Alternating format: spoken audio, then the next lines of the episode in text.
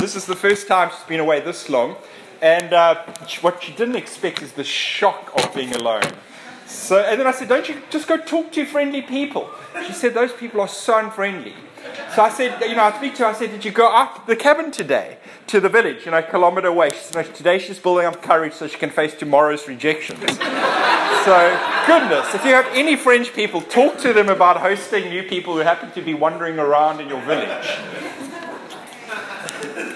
So I am going to talk, uh, launch us into the Sermon on the Mount series. We've called it the Way of Jesus, and we're journeying through the Sermon on the Mount. The Sermon on the Mount starts with Matthew 5, verses 1 to 3. Now, when Jesus saw the crowds, he went up on a mountainside and he sat down. His disciples came to him and he began to teach them. He said, Blessed are the poor in spirit, for theirs is the kingdom of heaven.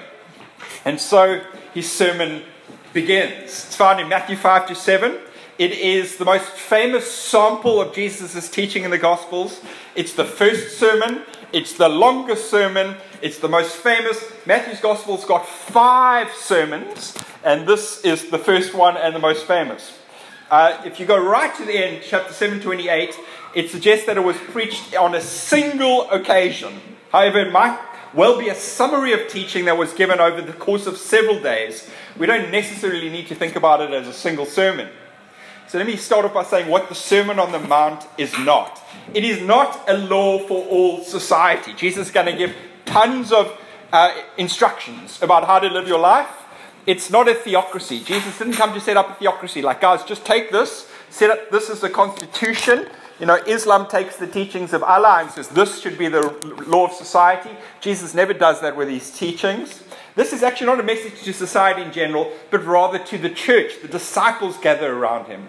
The Sermon on the Mount is also not a long list of rules that Christians should live by.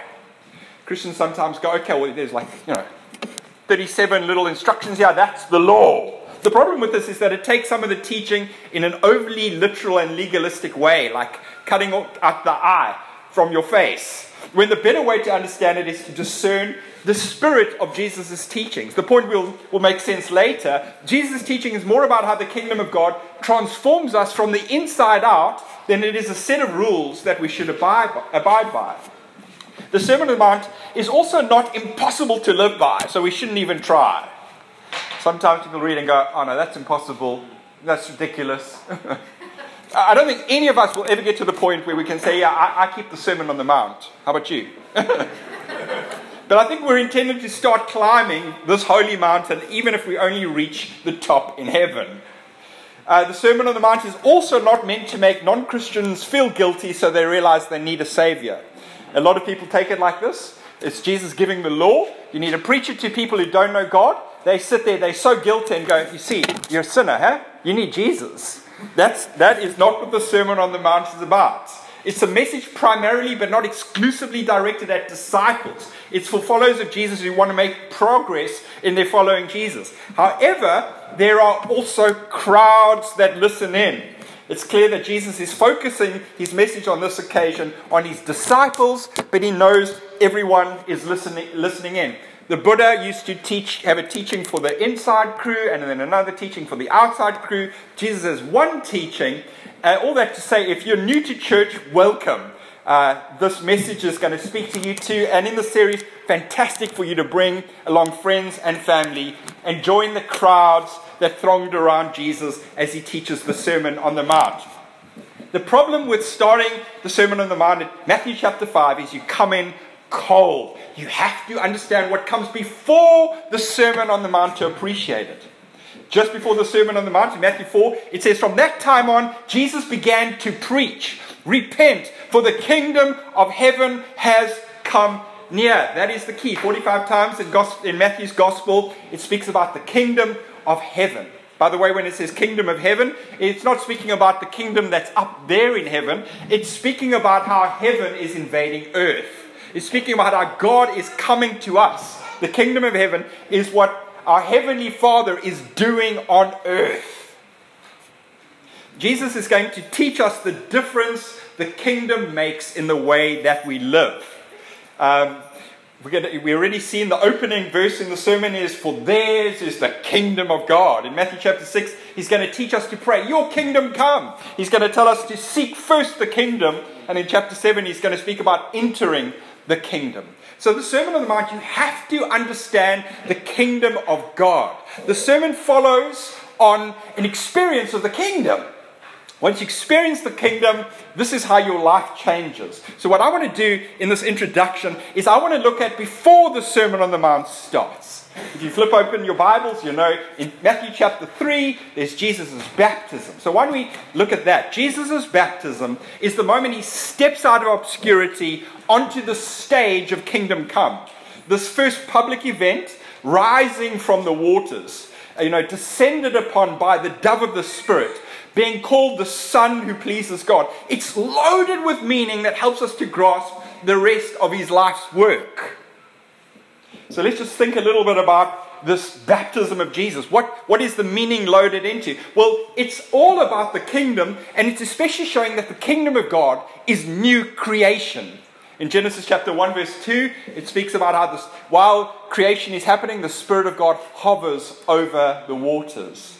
Well, there was a famous translation called the Targum in Jesus' time where they had translated like this The Spirit of God fluttered like a dove above the waters.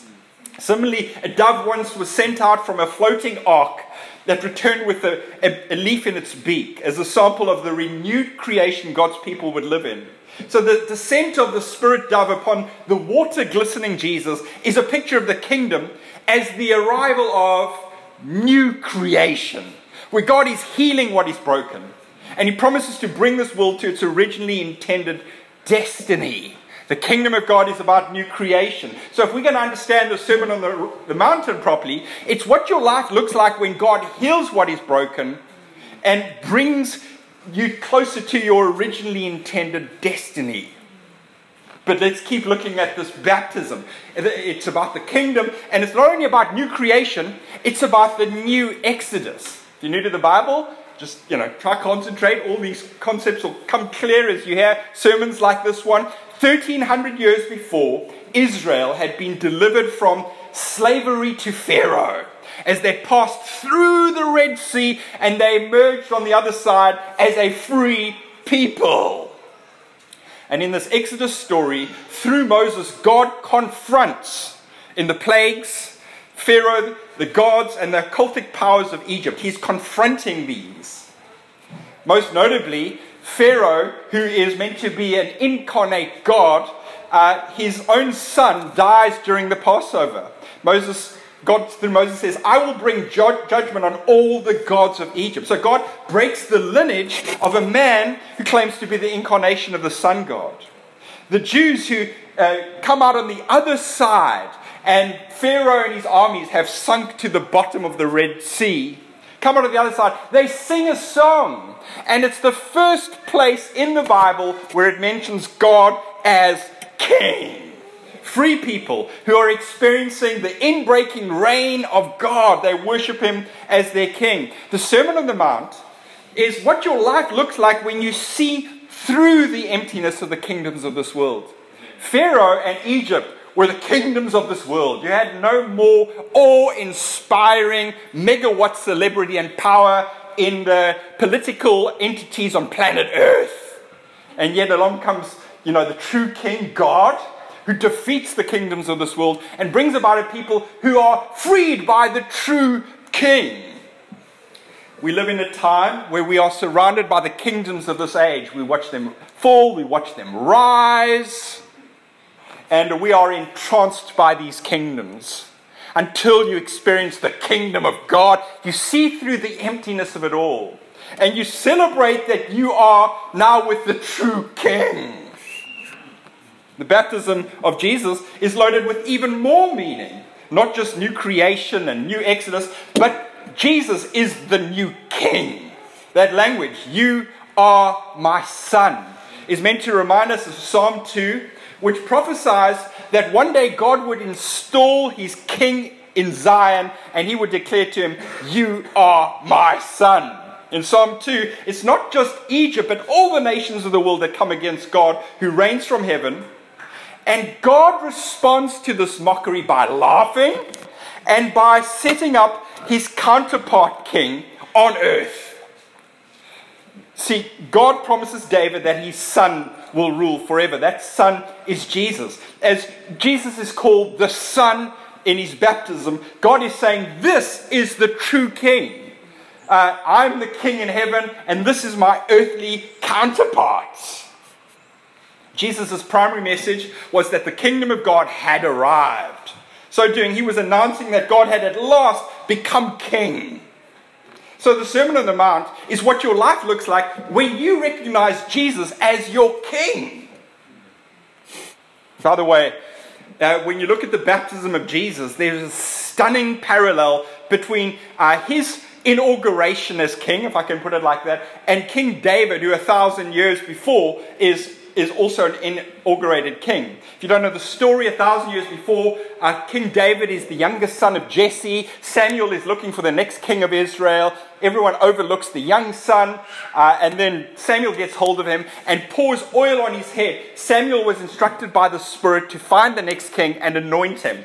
And everybody watches in amazement as Samuel anoints this young man, and the Spirit of God comes upon him. And 1 Samuel 16, verse 13 says, From that point on, the Spirit of God was with David. Now, it's just a matter of time before David will actually become the king of Israel. But already there, surrounded by a motley crew of people who are not quite sure what is happening, God has inaugurated his true king. It's just a matter of time before everybody will know that the true king is here.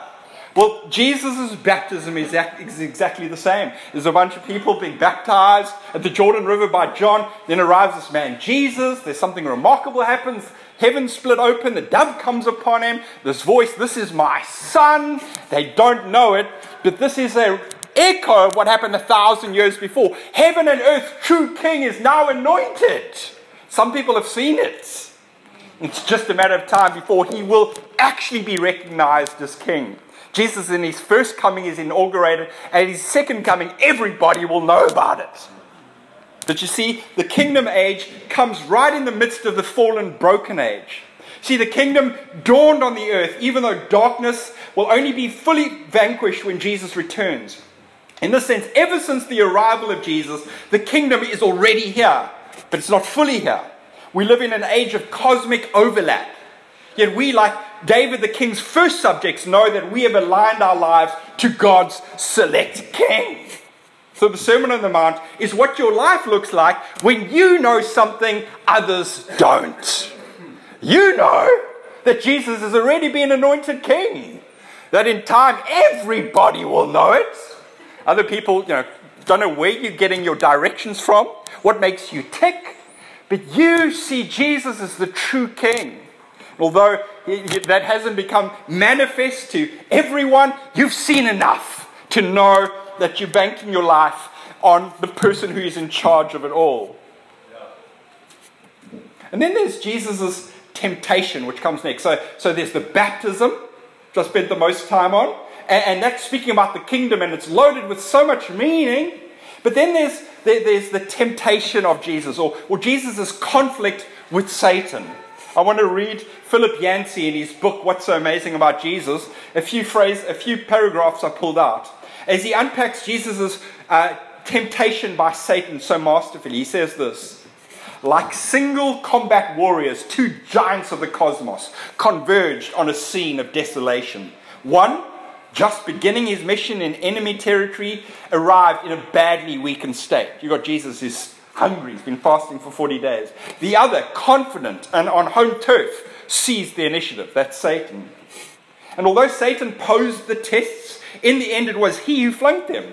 In two tests, because he tests Jesus three times, in two tests, he merely asked Jesus to prove himself. By the third, he was demanding worship, something God would never accede to. The temptation unmasked Satan while God remained masked. If you are God, said Satan, then dazzle me. Act like God should act. Jesus replied, Only God makes those decisions. Therefore, I do nothing at your command. And then I love this part. In these three tests, Satan proposed an enticing improvement. He tempted Jesus towards the good parts of being human without the bad. To savor the taste of bread without being subject to the fixed rules of hunger and of agriculture, to confront risk with no real danger, to enjoy fame and power without the prospect of painful rejection. In short, to wear a crown but not a cross. This kingdom comes to us, but it doesn't come to us uh, in this form of triumph and victory while we're on the earth. I remember driving to surf if, a few years ago in the back of someone's car was like, I'm too anointed to be disappointed. and rhymes nice. When you read the Bible, if you are anointed, then it's guaranteed you're going to be disappointed. there is no crown without the cross. Any Christian teaching, when you've got a person wearing their suit and giving you some teaching that guarantees that if you just follow their formula, their confession, whatever it is, you will rise up to this victorious state, problem free, exalted, even while you're on earth. You are subject to a false teaching that is Satan like. There is a victory that is yours in the kingdom of God. But, it, but it, it's part and parcel with the, cro- with the cross. You don't get the cross without the crown. And as we read the Sermon on the Mount, you'll see what your life looks like when you realize that the crown follows the cross. And then, so there's, there's the temptation, there's the, the baptism of Jesus. It's telling us so much about the kingdom. Uh, then there's the, the um, temptation of Jesus, telling us about the kingdom. And then Jesus calls his disciples. At first, Jesus was walking beside the sorry, it says Jesus was walking beside the Sea of Galilee. He saw two brothers, Simon called Peter and his brother Andrew. They were casting a net into the lake, for they were fishermen. Come follow me, Jesus said, and I will send you out to fish for people. At once they left their nets and followed him. Going on from there, he saw two other brothers, James, son of Zebedee, and his brother John. They were in a boat with their father Zebedee preparing their nets. Jesus called them, and immediately they left the boat and their father and followed him. When you read the Old Testament, when God God comes in kingly power, he brings about a family, a people. Jesus is bringing the kingdom. Who are the people of the kingdom? Well, we're seeing them. And notice Jesus doesn't go to these four men and go, hey guys, I know you've got some cool plans with your life and you, you know, set up with the family business here, but I've got a better prospect for you. If you just give me an hour, I'm going to cast a vision for you and I'm going to give you 17 reasons why I think it'll be a little bit of life enhancement for you. Then, would you give me that time? He doesn't. He walks up to them. He doesn't uh, suggest they should follow him. He doesn't try sell it to them. He calls them. Come, follow me. He summons them. When I became a Christian, I experienced something like that. I heard someone preaching the gospel, and God summoned me. Called me by name. Didn't give me 17 reasons why my life would get better. Just call me. And that's what kings do. They don't make suggestions, they summon you.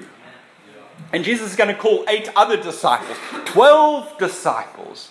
Why is he calling 12 disciples? Well, remember, the people of God in the Old Testament was originally 12 tribes. By the time of Jesus, 10 of those tribes have, uh, you know, basically uh, been wiped out of existence. There's only two tribes now, but there are many uh, teachings between the end of the Old Testament and the New Testament that when the kingdom comes, the 12 tribes will gather again.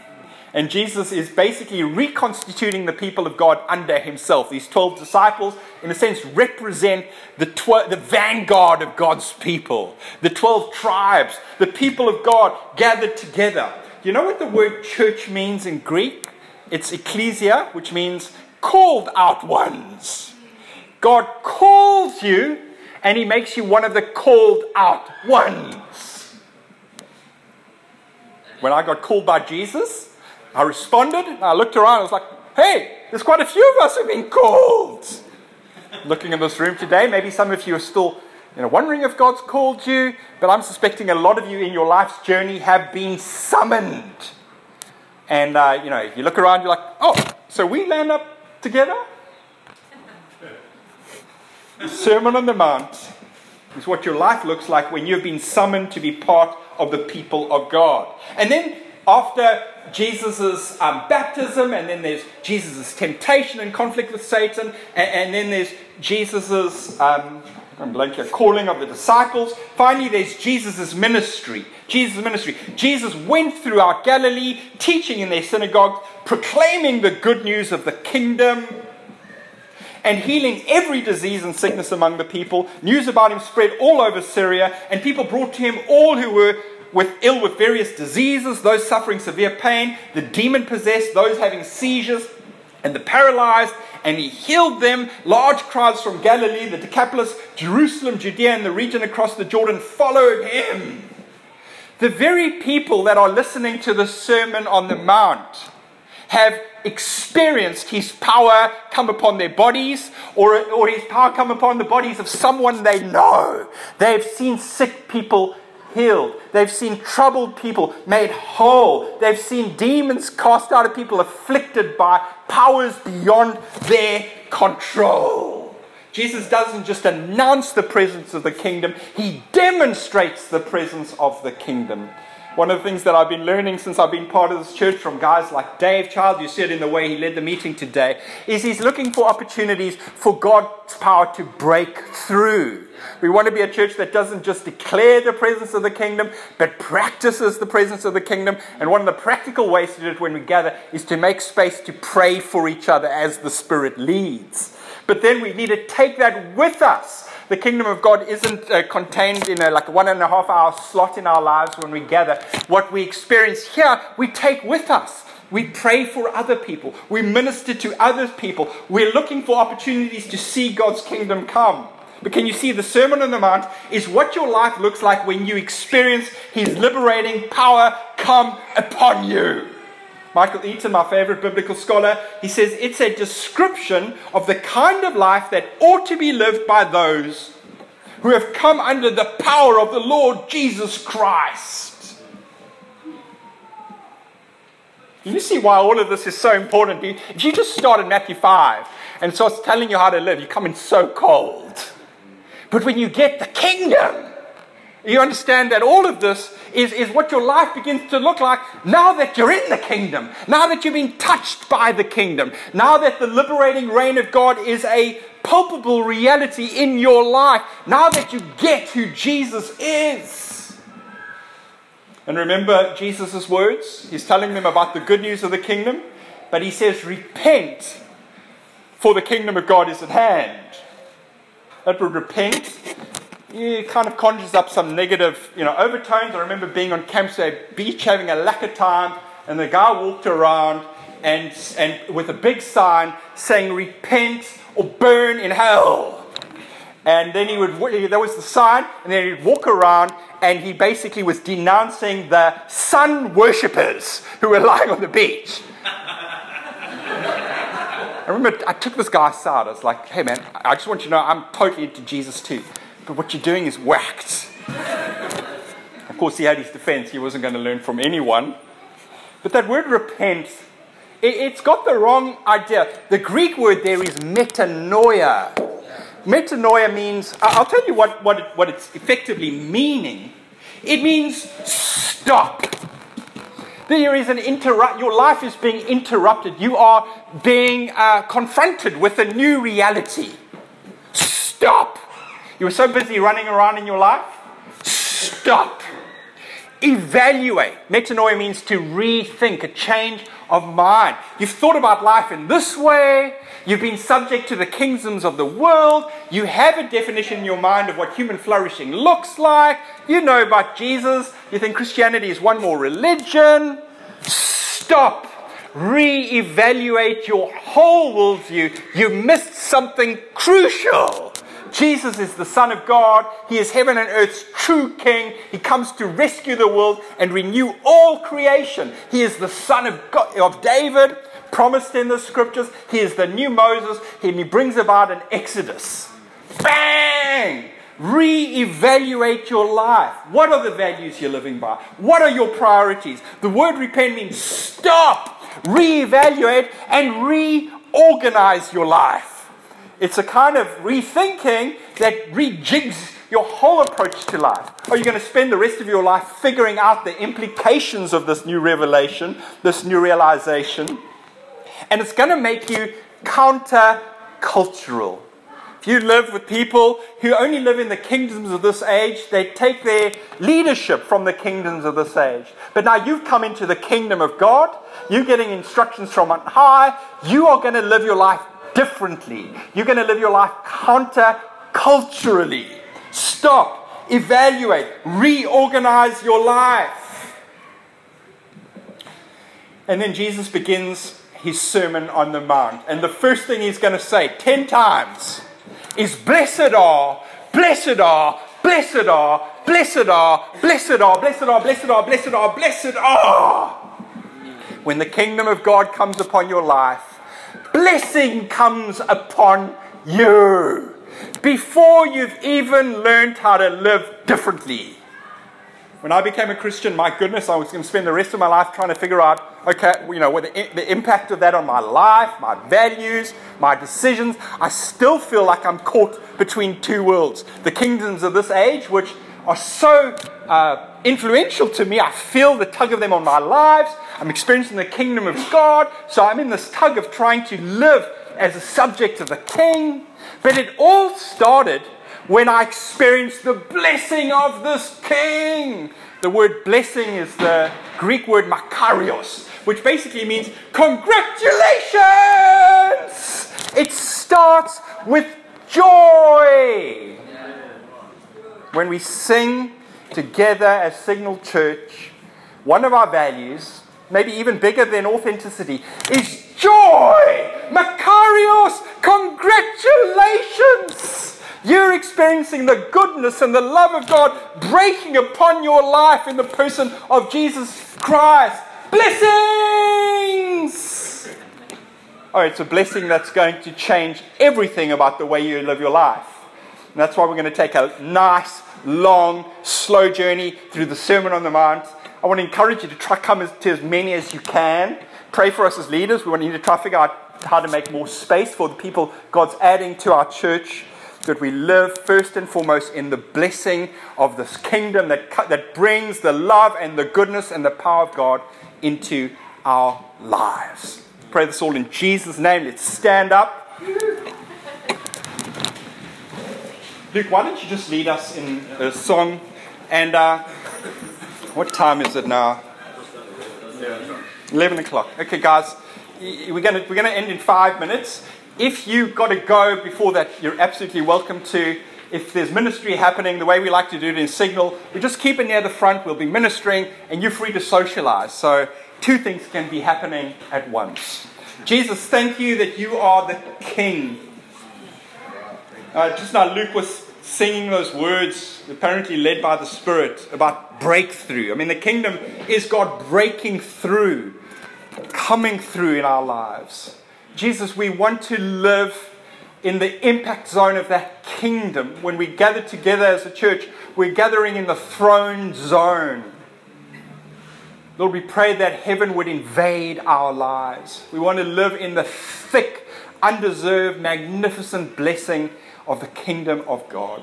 Makarios, congratulations! All of this for you. Look, let's sing a song. I don't know what you're going to sing.